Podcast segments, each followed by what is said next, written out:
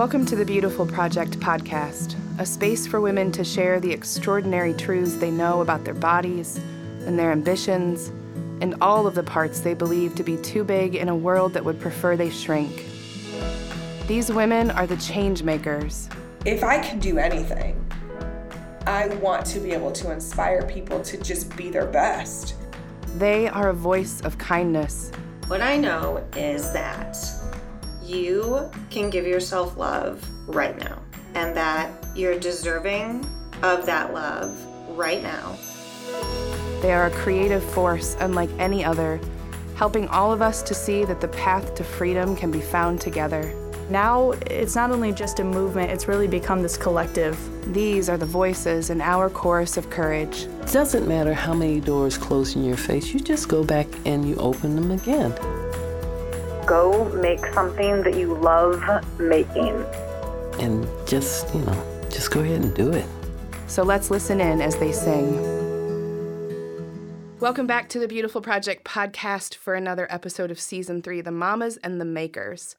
This is a season dedicated entirely to celebrating the way that women show up in the world as a creative force. In this season, we will showcase the work of women who know what it means to take up space by making something new. And today's guest definitely knows something about that because today we get to welcome Sara Dean to the microphone. Sara's a creator and the host of the Shameless Mom Academy podcast, the top rated podcast with over 2 million downloads. I said 2 million. If I break 10,000, I'm having a legit parade, so 2 million is amazing. Sara's biggest passion is helping women own their space. After enduring her own identity crisis following the birth of her son, Sara took her background in psychology and health and wellness and rebuilt her identity one step at a time. Sara motivates and inspires women to stop shrinking and start shining. She's on a mission to inspire women, and moms in particular, to live bigger, bolder, bravery every damn day, which I love. She serves women through her podcast, her Thriving Momentum Mamas membership community, her Tenacious Mamas business and leadership mastermind, and her annual event, the Shameless MomCon. When she's not supporting shameless moms, you'll find Sara with her husband, seven year old son, building Legos and pretending to understand Pokemon, which, if you can fill me in, that's amazing. Welcome to the microphone, Sara. Thanks for saying yes. Thank you so much for having me. I'm very excited to be here. Good. So let's just um, jump into that first question uh, the one about whether or not there's a particular creator that you idolize or aspire to model, or somebody who's making something in the world that you go, that's amazing. And why does it light you up that way? This is such a hard question because I want to name like 30 people. Yeah. so right. I'm going to go with one. And this is someone who um, really impacted my identity crisis when I became a mom um, and went through uh, just a really challenging period of trying to figure out who am I now that I'm not going back to the person I used to be, mm-hmm. apparently. Um, and so Erin Brown is her name, and she is a she comes she has a background in fitness, as do I. So we both were t- personal trainers, and she's like personal trainer uh, gone feminist activist, oh, and oh, awesome.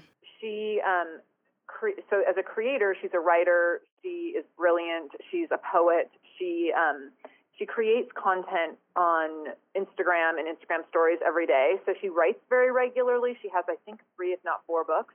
Wow. But um, she also is a creator in on Instagram stories, which I feel like sounds really cheesy to say. um, but she creates amazing content on a regular basis on Instagram that I just like around big topics around consent and boundaries and um, bodies and just so many things and her perspective always helps me stretch and grow my perspective. So mm. um, I think that's what lights me up is that when I listen to her talk, I'm always I always walk away with like, oh yeah, she's so right.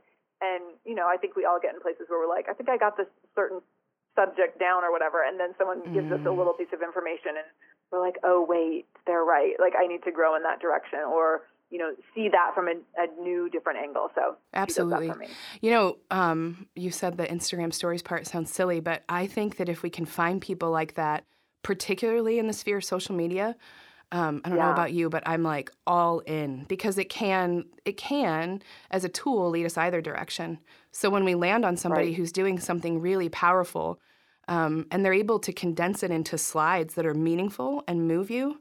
Like I think that's extraordinary talent. So yeah, yeah, and I think it's also really powerful to invite those presences. Um, is that a word? Presences. invite those influences into your life yeah. at, at, the exclusion of some of the junk. And so, and that's mm. something that I mm. became really conscientious of um, after my son was a couple of years old, and I was just feeling like there was so much noise on social media that was not healthy for me to take in. Um, I became really conscientious of like, okay, if I'm only going to follow like three or four people really regularly, I want them to be high impact, high quality. Mm-hmm. And she was one that like can, may, has made the cut now for like six or more years, where I'm like, she's always just doing really great stuff. And I think it's really important that we have those people to follow, and we're conscientious of like these are the people I'm making a choice to learn from online. Yeah, 100%. We have choice about that. And I think sometimes it's easy to forget that. Uh, yeah. Th- that we really do have complete permission and control over what it is that we're putting into ourselves. So awesome that yeah. she's there. And we'll actually find a way to link to her too so other people can find her. Um, so I want to know have you always consider your, considered yourself as a creative? Do you remember maybe the first time you made something, or has that been more of a journey for you to step into this place of creative power? Oh my gosh, I so did not consider myself creative for most of my life up to this point. Mm-hmm. Um, and it's funny, my mom always has marveled at my creativity because I could make bubble letters when I was younger, yeah. like to make cute signs for like posters at school or whatever. Yeah. And I was like, Mom, like that's not art. and she was like, No, it really is. Like you'd make a great kindergarten teacher because you can make bubble letters. And so we always had this joke around like she labeled me the artist, and I was like, I'm so not the artist. Um, so I have not considered myself creative, and it's been interesting in the last handful of years. I learned that after much resistance, I learned through um, a good friend who does a lot of work with the Myers Briggs test mm-hmm. that she was like, You are not an S, which is a sensor. You are actually an N, an intuitive, um, and you actually are super creative. And I was like, I don't see it. But the more she started explaining the difference between those two to me, the more I was starting to be, I was able to recognize that I'm creative in the sense that I am always looking for different perspectives mm-hmm. to share in my own ways. Yep. Um, I'm always learning how to create content and I didn't consider creating content for like a podcast or a blog um, to be creative because it doesn't involve like markers and watercolors right. and pottery. And yes. I had to step back and look at what does creativity really mean. And building, I'm now on my third business that I've built and successfully grown. And that's actually creativity that allowed for that. it's enormous creativity. Isn't it funny how we do that? Like we identify the thing we're not, right? So I'm yeah. we go, oh, I couldn't possibly be this because I'm not that, right? So for instance, for a right. while, um, when I just first started writing and publishing things on the website, I would often say, but I'm not a writer. What does that mean? Like because I haven't published was what it was in my head, right? So yes. And so in your story, I hear that it's the there is um, an artistic way, a particular artistic way to be creative, and that's kind of the only definition of that word. So I love that you've expanded yeah. that definition because I think more women um, would maybe be able to step into their creative power if they stop telling themselves what they're not. Like, right. I'm, you know, well, I'm not creative because I don't do X, X, and X. And I think women are an extraordinary, almost inherently creative force. So, and that's great that yeah. you had people in your life to go to hold up the mirror and go, no, actually, you know, uh, the definition can move on that. That's great. Right, right. And I think it really gives us a lot of power too. I think it's funny because I think I bet a lot of women or men, men and women podcasters would say like, "Oh, I'm I'm not a speaker. I just have a podcast." Yeah. Well, what do you think that a microphone is? for yeah. like hours a week. Actually, as it turns out, you are a speaker. Absolutely, and you so need think, to yeah, be. I think it's really. I think it really, like you said, it gives us power to expand our definitions yeah. and our own self perception. Yeah, which I love. Giving us power to expand that definition is always important. Um, you mentioned that what you've done is successfully um, create and scale three businesses. So, this is the part in our conversation where I just want to invite you to, to share the story. So, I shared the opening um, that you've got this this movement really, which is how I found you. I found you years ago. Somebody um, had connected me to your podcast, and it was uh, particularly uh, an, it, it was an episode on body image. Um, that really, when I tell the story about how the beautiful project started, it was one of a handful of influences to me to start to consider to understand my own body differently.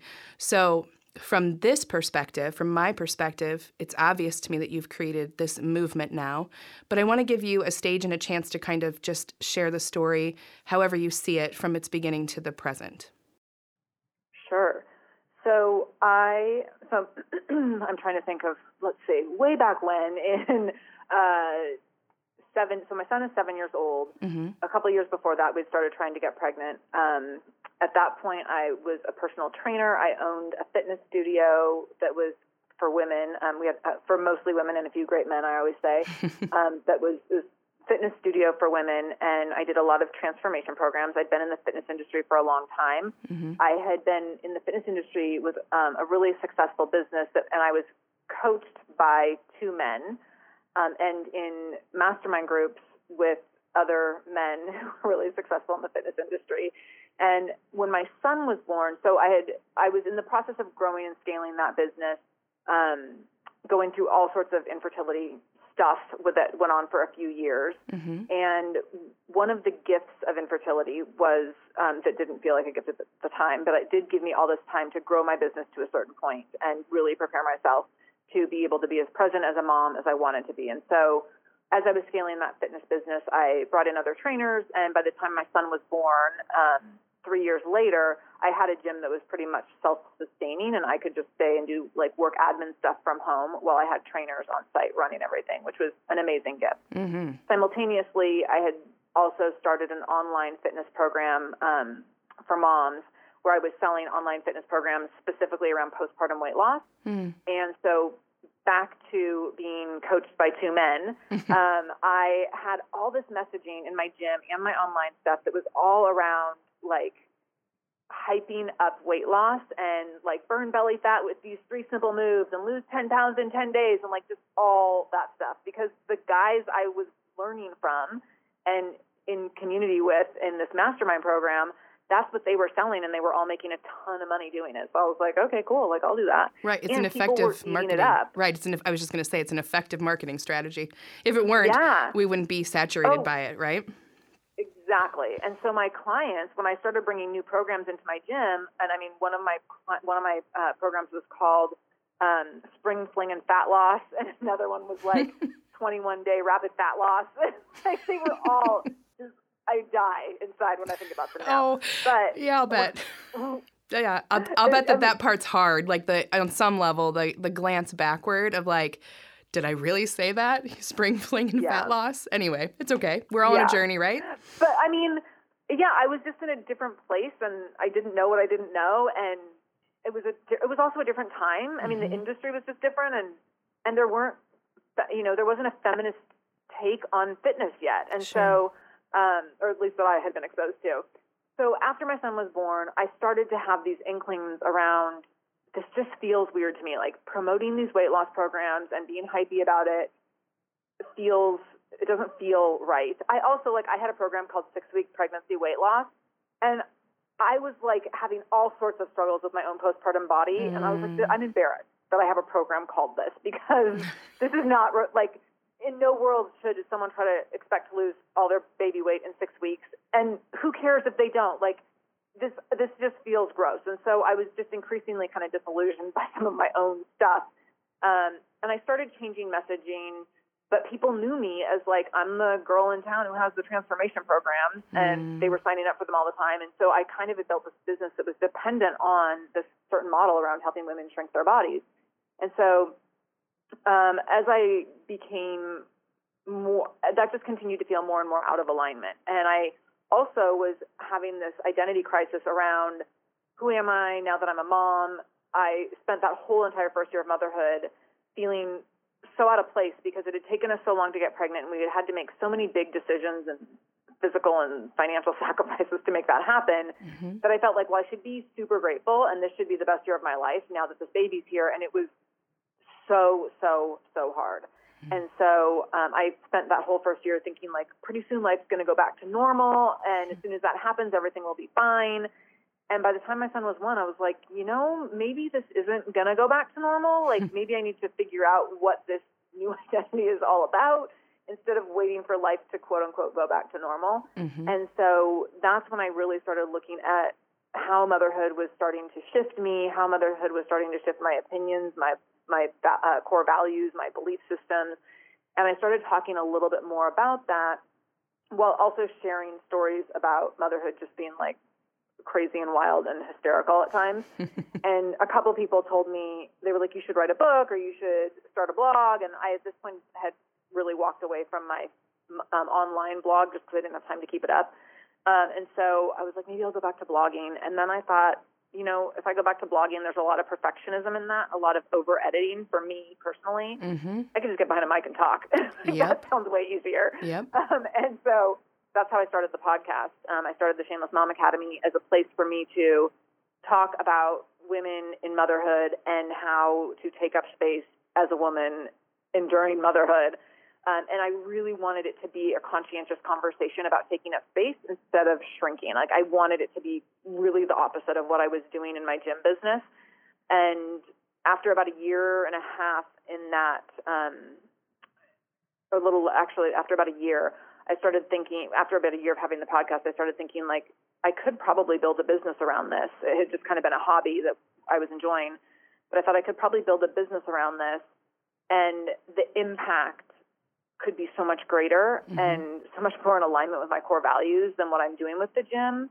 And um, so I ended up selling the gym and going full time into the podcast and really conscientiously making a decision around like if I'm like if I'm going to build a stage, do I want to build a stage in a local city around Mhm. helping women shrink their bodies, or do I want to build a stage, you know, that can be worldwide on the internet um, that can help women take up space? And that Mm. was such an easy and obvious answer to me. Mm-hmm. So that's how the podcast came to be. And then once I sold the gym, I was able to start building more community around the podcast. And so we have a free community and a membership community that's paid. And we have a, just this last year, we added a mastermind community that's for women in business and leadership. And so it's been able to grow on multiple levels, which has been really, really awesome. God, that's amazing.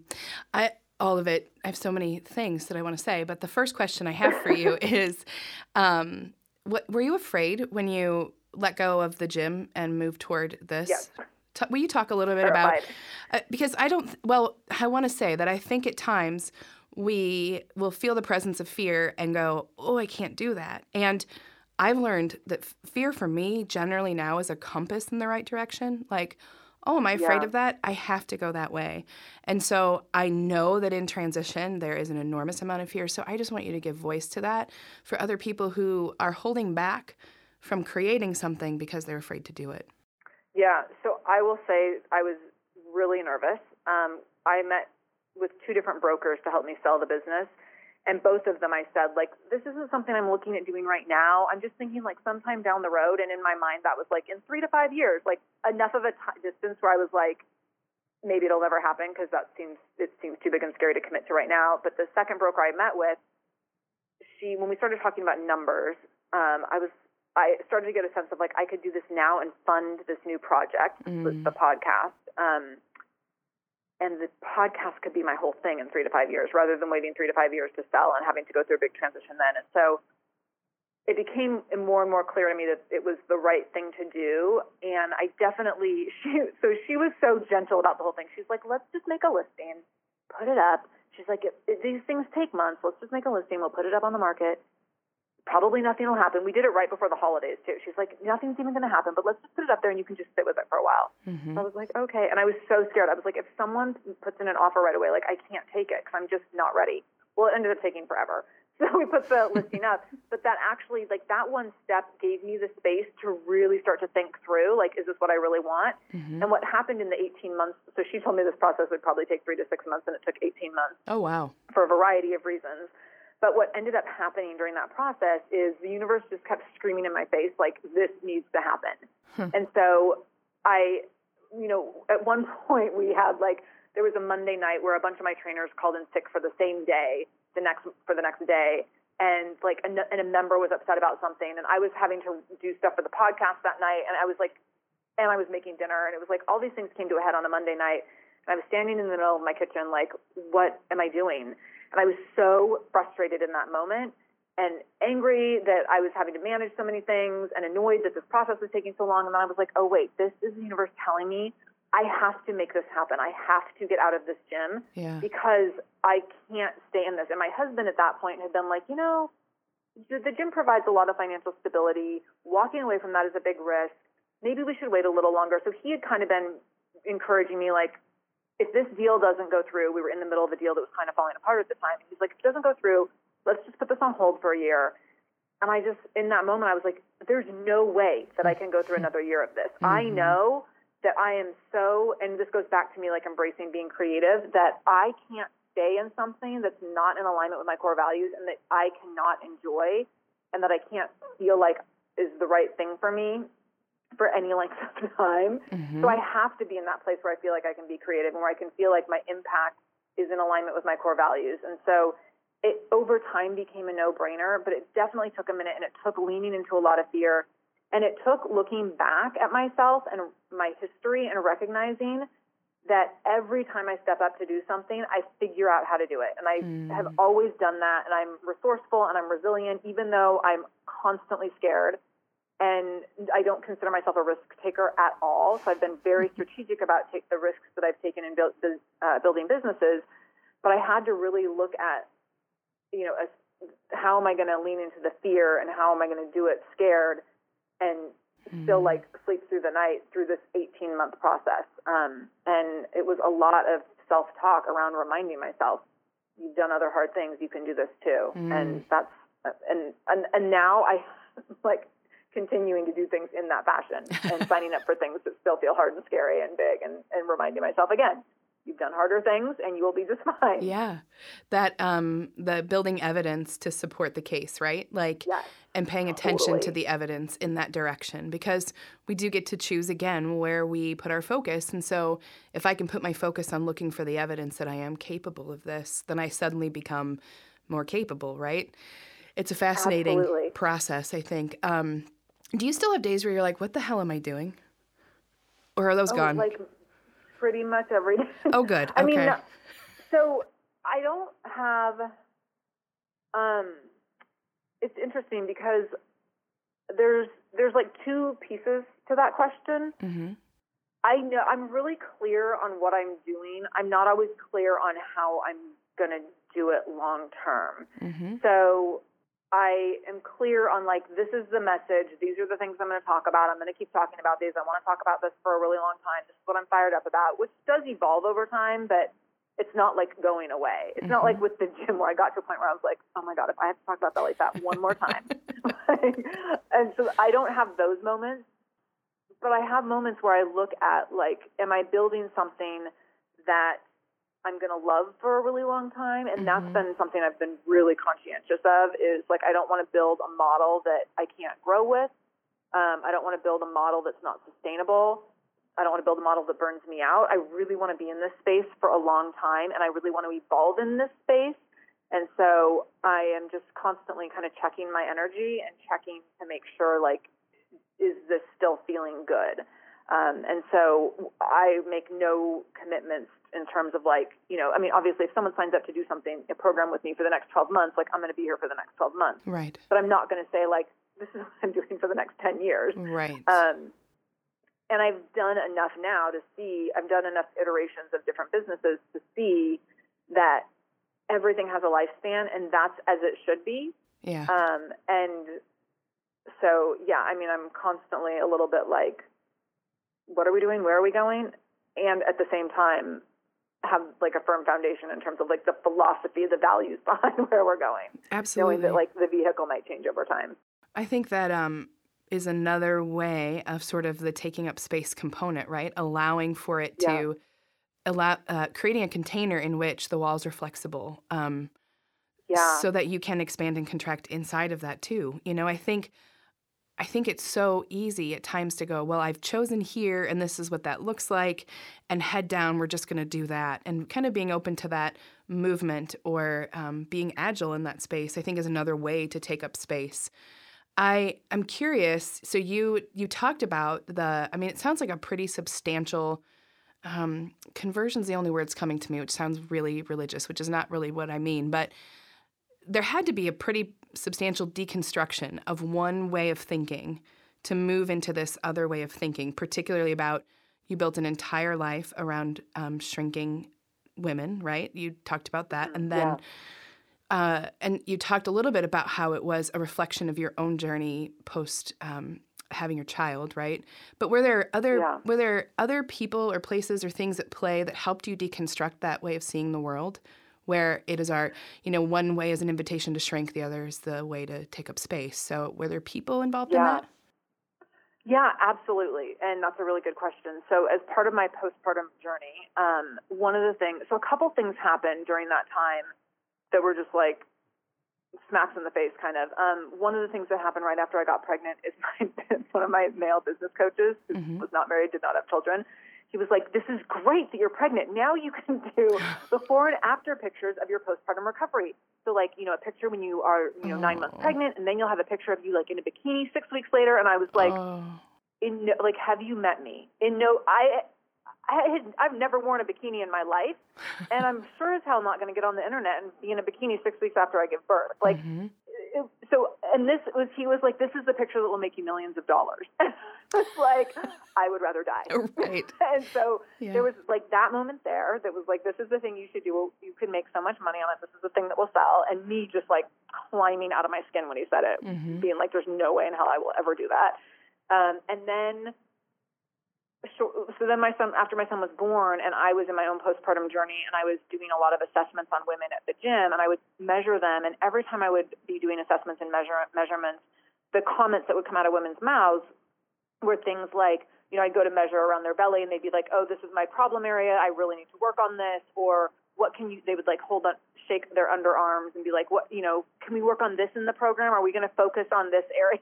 Hmm. um, or what, what you know will the nutrition program focus on cellulite? Women had so many very specific um, pain points. Mhm. and pain points that were things when they talked about them they were like this is my problem area. This is where this is um, where i'm the weakest. This is basically it was things that they had been letting take up so much mental space in many cases for decades Mhm. and then they would come in and talk about food and they'd be like, well, I was really bad today, but I was really good yesterday and blah, blah, blah. And it was just like all these frameworks. And as I started hearing this in my own, uh, with a diff- through a different lens now that I was a mom, really recognizing that like, these are the conversations that we have in our heads that take up more space than any other conversation for most of our lives for so Mhm. many women. Yep. And I mean, if you look at, and then I started following more and more people who had messaging around um, diet culture without labeling it as such, but things like statistics around like, you know, the average woman has been on X amount of diets over X amount of years, Mhm. and the average diet, the average woman starts her first diet at age nine, and like stats like that, where I just really started to see more and more women as leaders in the fitness space and the body image space and shifting my perspective. And at the same time, I saw all these guys building businesses the same way who were posting things on social media that were like, um, what was there was one in particular about cupcakes. Oh shoot, I'm not going to remember it. but um, this guy, this guy posted something about cupcakes and like being, you know, you have to be weaker than, or you have to be like be stronger than the cupcake, and you know, it's all about willpower and blah blah blah, and Mhm. um, strong or what did he say? I can't remember. Anyway, the whole thing was basically like shaming you if you were to choose to have a cupcake, and I was like, this is so disgusting. Uh-huh. And this is men who are sell who are targeting audiences of women, predominantly moms, in the fitness space. And I was like, this is just so gross. And so that kind of accumulation of those kinds of things, in conjunction with me seeking out people who were having higher level conversations, and Erin Brown was definitely one of those people. Um, I started following probably three or four people that were just talking about this in a totally different way, talking about body positivity, talking about like who are these dudes who are running the fitness industry who are shaming us over everything. Mhm. and for us to lead with uh, weight loss goals as our primary goal in life for most of our lives like how destructive is that? Mhm. um, and so it was kind of a combination or a culmination of all of those things where i started to internalize that in my own personal recovery from postpartum. And that's kind of where that shift happened Um, in the year that you spent still at the gym, but having this deconstruction internally about Mm-hmm. you know about seeing you know, because I so what was true for me about seeing diet culture is that once I saw it, I couldn't unsee it, and I saw it everywhere. Totally. Right. And like it's an Totally. epiphany. It's like the scales fall off your eyes and you're like, holy shit, this is literally Yeah. my entire way of thinking. So I had the luxury of throwing out my scale, you know, uh, really diving headlong into this other way of living and being. It sounds like your deconstruction was happening on some level while you were still in the middle of that industry. Oh, totally. How totally. painful was that? Yeah, Like, that so would I be so painful, I think. It, so it was, and part of it, I mean, so it was hard, Mm-hmm. and also I really tried to use, I leveraged like my new perspective in big Mm. ways, and so you know, like we had been doing these transformation programs for years where you had to do mandatory check-ins, and I made, I was like, you don't have to do mandatory check-ins anymore, Oh. and you don't have to do an assessment, you don't have to get measured, that's all optional. And I'm not going to give you a meal plan that. So, like, everyone wanted things so formulaic because this is what we've been trained. Right. So people were like, I want the meal plan with like the calorie counting and like the planner and the recipes and the exact, you know, the exact formula to lose weight. And I was like, well, I'm not going to give that to you anymore. I'm going to just have you like eat in a way that feels good. And they, everyone was just like, "Wh- what? They're like, can we get the calorie counter diet back in here? so I was prepared to give them all this freedom, and they, they couldn't. I mean, Yeah. and not anyone's fault, but because of diet culture, they couldn't handle it. They Yep. didn't know there was the the the transformations in terms of what happened just changed really dramatically, and people were frustrated. People were like, "No, I want the calorie counter Yep. formula, and I want this, and I want that, and like we, you have to make mandatory weigh-ins first thing every Monday. Like if you don't do that, I'm not going to have success." So that was a challenge for me, and me giving people more choice in that wasn't super well received, or if it was well received in the moment where they were like, "Cool, no weigh-ins." At the end of the program, people were like, "Oh, well, I didn't really lose any weight because we didn't have weigh-ins." So it was oh. Like it was way too much to deconstruct for everyone else all at once. Yeah. Um, and so I started doing that, but it was like it was qu- quickly very clear that this wasn't just like I'm going to just start a new kind of a program and people are going to be like, "Oh, cool, that's awesome." No, it was like, "Oh my god, I have to retrain everyone's brain from all you know from 30 to 40 years of conditioning." Yeah. Which I'm sure we can do in a six week program. I mean, Totally, right? yeah. By February 23rd, we'll be all done. you will be healed. Oh gosh, I just have a lot of um, I I have a lot of I don't have the right word. I was going to say love or uh, you know I talk often about navigating the world in the fat body. I think about what it would have been like for me to find a gym owner or trainer who could have invited a different um, understanding of my body uh, in all those years in the gym. I have, I to this day have a very, um, I my relationship with the gym is quite complicated because it's so deeply triggering everywhere I look, you know. But I also Yeah, love to move yeah. my body. So I just, uh, I get that the people who had followed you to that point were not ready for that kind of deconstruction, but I, as a woman living in a fat body, am so deeply grateful that you were willing to release the things that you needed to, um, at the very least, to start to carve out a different or offer or invite women on another path. Um, I think that's Yeah. super powerful and important. Yeah, and, and I'll say there was other people. There was another woman locally who was doing some really great things and building the foundation that I wished that I could rebuild. And I was like, for me to unbuild and rebuild is going to take a lot of work, and it's going to be actually financially risky because I'm probably going to have a lot of turnover in membership if I do that. Yeah. And this one was actually building something really great, and I was like, I'm just going to sell, and then I can like, you know, if I know people, like, so for example, in your situation, I would have been like, oh, you should go check out Molly. Right. Molly's programs are amazing, and I think you would be a great fit over there. Right. So I could then, you know, if people, if I felt like someone would be a better fit somewhere else, I felt like I could help people make that decision.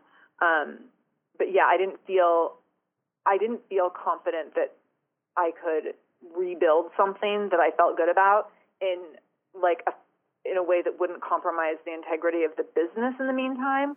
And I just didn't think I ultimately wanted to stay in there. So I was like, you know, if I knew I had to be here for five to ten more years, that would be one thing. But if I'm going to try to go through this big transformation and rebrand this whole business and my whole philosophy, um, only to still end up with like, I don't really know if I want to do this. That just didn't seem viable. Sure. Yeah, that makes sense. I'm curious too as we talk about taking up space. Do you see do you see a connection? So one of one of the let me start with the backstory. One of the things that I try to do with the project is we always ground back to the body, but ultimately I want women to understand that the mandate to shrink our body does not stop with our bodies, right? It it just spreads everywhere to our voice and to our ambitions and Yeah. our dreams. But I also think that it, um, I don't think that there's an area of ourselves that it doesn't touch. However, the same is true with the invitation to take up space. So once we start to step into that, it impacts everything from our bodies to our ambition to our dreams. So I'm curious if you see a connection between this sort of this invitation for women to step into their creative power and the concept of taking up space, uh, maybe in a new way. Yeah, definitely. Um, I see so many opportunities for women to use their voices in different ways and use their creativity in different ways and really embrace who they are and what they've endured as a in a position of power. Um, and I think that that's not on the radar of a lot of women. Um, and my hope is that, like, through the work that you're doing, through the work that I'm doing, we can get that on the radar of more women. So, to your point around women shrinking in so many different capacities and how it does touch every area of life, I absolutely agree. And one of the things that I really help my women, especially in my uh, membership community and in my leadership mastermind, we talk a ton about how are you showing up as the leader of your life? How are you using your voice? How are you not letting other people dismiss you and not being dismissive of yourself? And so, like you said, a lot of this can start with diet culture, but it permeates everything. Yep. And it permeates how we speak up in meetings. It permeates how we write an email. When you know, when you send out an email to someone, you say, "Hey, I'm just circling back with a quick question." That's shrinking right there. That's saying like. "I just want to borrow a second of your time because I'm not worth more." Right. um, when you're in a board meeting and you raise your hand and say, "Oh, sorry, I just have a quick question," and you like apologize for having a question before you even ask it, that's shrinking. And so, I think what I'm really, really um, hoping hoping to embolden women to do is look at all the ways that shrinking, trying to shrink their physical bodies, has also kept them really small in their thinking and how they play the game, whatever that game is. And so, it might be how you show up at work. It might be in your marriage. It might be in your friendships. It might be in your relationship with your in laws or your sister in law or your Uncle Tom. It might be in how you parent. I've seen it happen in parenting. Um, so I think it can, I think you need to start looking at, at it in, from so many different angles. And I don't think that you need to do it all at once, but I think that you do need to start being aware. And I think that being in community with other people doing that, being in Facebook groups of people who are doing that, um, and sh- showing up in powerful ways and modeling that is so important um, because then you can see what is possible. Then you start to see, oh, I didn't even realize that I was, you know, saying sorry every time I walk through it, every time someone holds a door for me instead of saying thank you. I didn't see that I was, you know, sitting back in meetings and not speaking up at all because I thought all the men in the room had more valuable things to contribute. So I think that really recognizing uh, or being in spaces where you can start to recognize that and see other women who are, you know, one step ahead of you doing things in a different way can be so inspirational and aspirational. Yep. And then there becomes this major ripple effect, which is so, so cool. Yeah, I talk often about how courage is contagious. And it is, Yes. it just is. It's exactly what you're describing because we are saturated by the shrinking message. So it's really difficult sometimes to even see it, like you've shared. All of those examples are perfect examples. I, and I have to stop myself sometimes with like women in the store who walk, I don't know, maybe in front of me and apologize for walking in front of me. Yes. I Oh my gosh, just, so like if someone bumps you, Yes. like in a park or in pub- on a street, and they're like, "Oh, sorry, sorry, sorry," and you're like, You're "We're fine." both on a public street. Like, you can just say, "Excuse me." Yeah, it's pretty intense. And it's not um it's it's so obvious because it's so not conscious. It's obvious to me that it's Yeah. it's programming that's at this pretty deep level. And until you see it demonstrated for you consistently, repeatedly, then you don't even uh, then you'll start to see it in yourself and be able to shift. But man, you've got to be surrounded by um, other women who are doing something different than that. Absolutely. And I'll say that I, even yesterday, I was leading a workshop, an online workshop with 60 women, and I had a tech glitch, and I was like, oh, sorry, guys. And then I was like, hold on. Yeah. Not sorry. I haven't done anything wrong here. I haven't hurt anyone. I haven't, like, I was like, not sorry. Instead, thank you for your patience Yep. while we figure this out.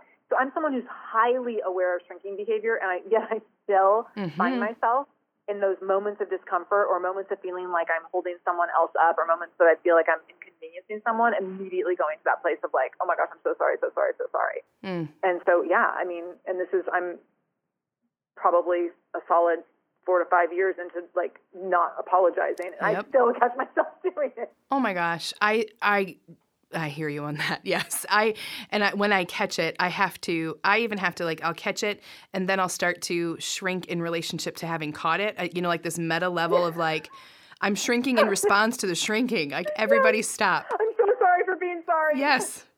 Make it stop. Hamster wheel. But I do think there's hope and a and a way out for all of us, you know. I and I I think you're completely on to the way that happens and it's to be surrounded it's to be surrounded by women who are demonstrating a different way. Um, Yeah, yeah. I want to know, I'm sure that the answer is yes here, but I'm curious.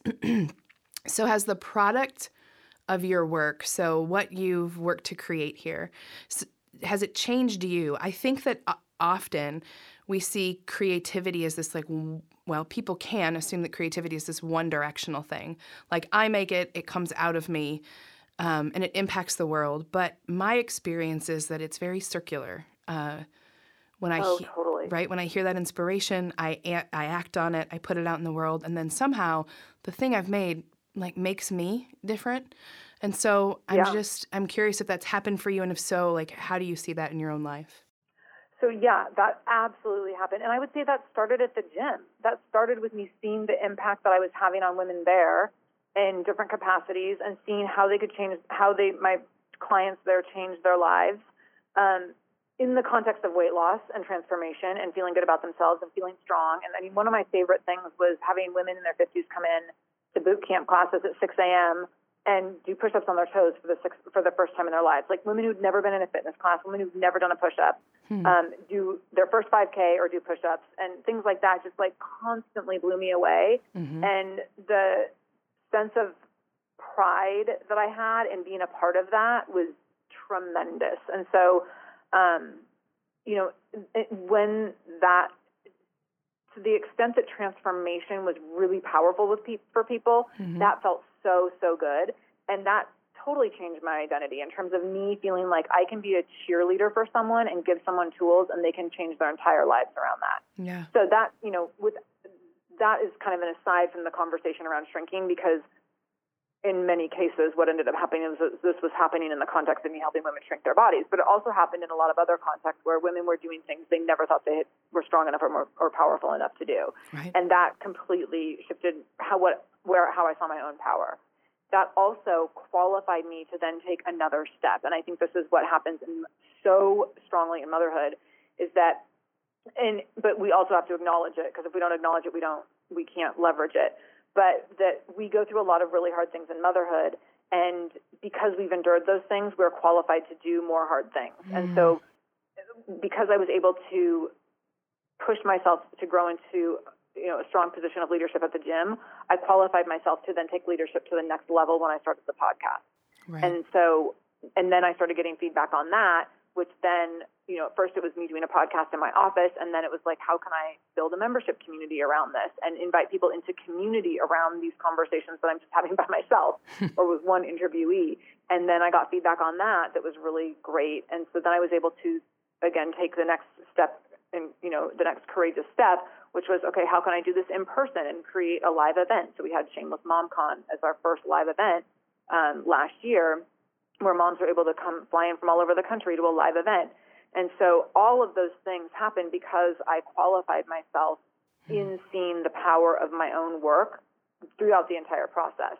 And I think that that happens when we look at our work and our impact. It also happens when we take a really critical look at motherhood and how talented you have to be or become to manage and juggle everything that comes with motherhood. Yeah. And so then when you can em- embrace like, oh, I'm a really great multitasker, I'm a really great compartmentalizer, I'm a really great manager, I'm a really great like all of these roles that come with motherhood that you don't even know you're signing up for, then you can look at that and be like, oh wait, so actually that position for the CEO, I'm actually totally qualified because look at this mess I've been dealing with with three toddlers for 4 years or whatever, you know? yeah. So I think that we have to always look back at how we are constantly empowering ourselves um, to grow forward. Yeah, and the qualify yourself. You've qualified yourself. Yeah. That's Absolutely. enormous. Everybody listening, hang on to that. You've qualified yourself. You don't have to actually get the external nod of, well, now you're ready.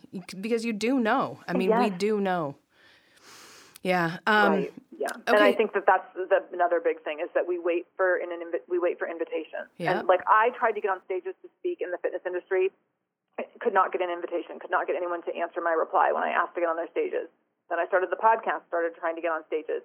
Finally, I was like, screw it, I'm gonna build my own stage. I'm gonna have my own live event. and so like, go build your own damn stage, hmm. and don't wait for someone else's permission or invitation. Just go build the thing, and that's going to make some people uncomfortable, and that's okay. Like there are definitely people who were like, "Well, who does she think she is over here with her cute little podcast?" And I was like, "Oh, well, let me show you. let me show you after two million downloads about my cute little podcast." I love that. I I actually can't even speak in, rep- in reply to that because I love that so much. I'm definitely that's the pulled quote for this one, Sara. I'm going to tell you right now. That was that's exceptional.